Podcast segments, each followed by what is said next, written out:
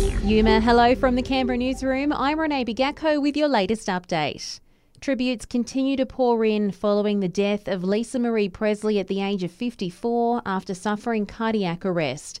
Her mother Priscilla has released a statement describing her as the most passionate, strong, and loving woman she's ever known.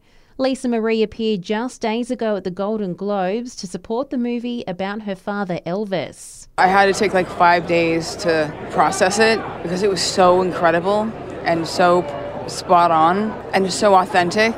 The New South Wales Premier insists his state's upcoming election had nothing to do with his revelations about wearing a Nazi costume at his 21st birthday.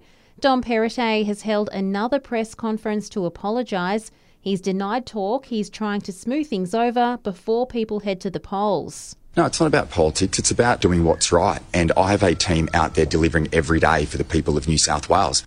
A woman in her 40s is one of six people to pass away from COVID in the ACT this week, while there's been 1,012 new recorded cases. Canberra's drug testing program has been hailed a success, with the government extending it till August. In the first four months, the centre tested 371 samples, with 15% voluntarily discarded. Acting CEO Stephanie Stevens says CanTest is protecting people from danger. By having evidence based conversations, by, by providing services like drug checking, uh, we can reduce the risk of overdose and of other adverse effects in the community. Half a million Aussies will be waiting for elective surgery by the end of June, according to the Australian Medical Association.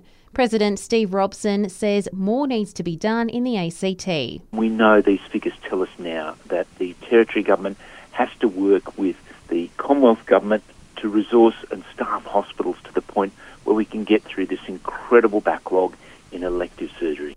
And if you know anything about a crash between a bicycle and a photographer at Stromlo Forest Park on New Year's Eve, police want to hear from you. The photographer sustained significant injuries from the collision that happened around 8:30 that morning on the Old Duffy descent.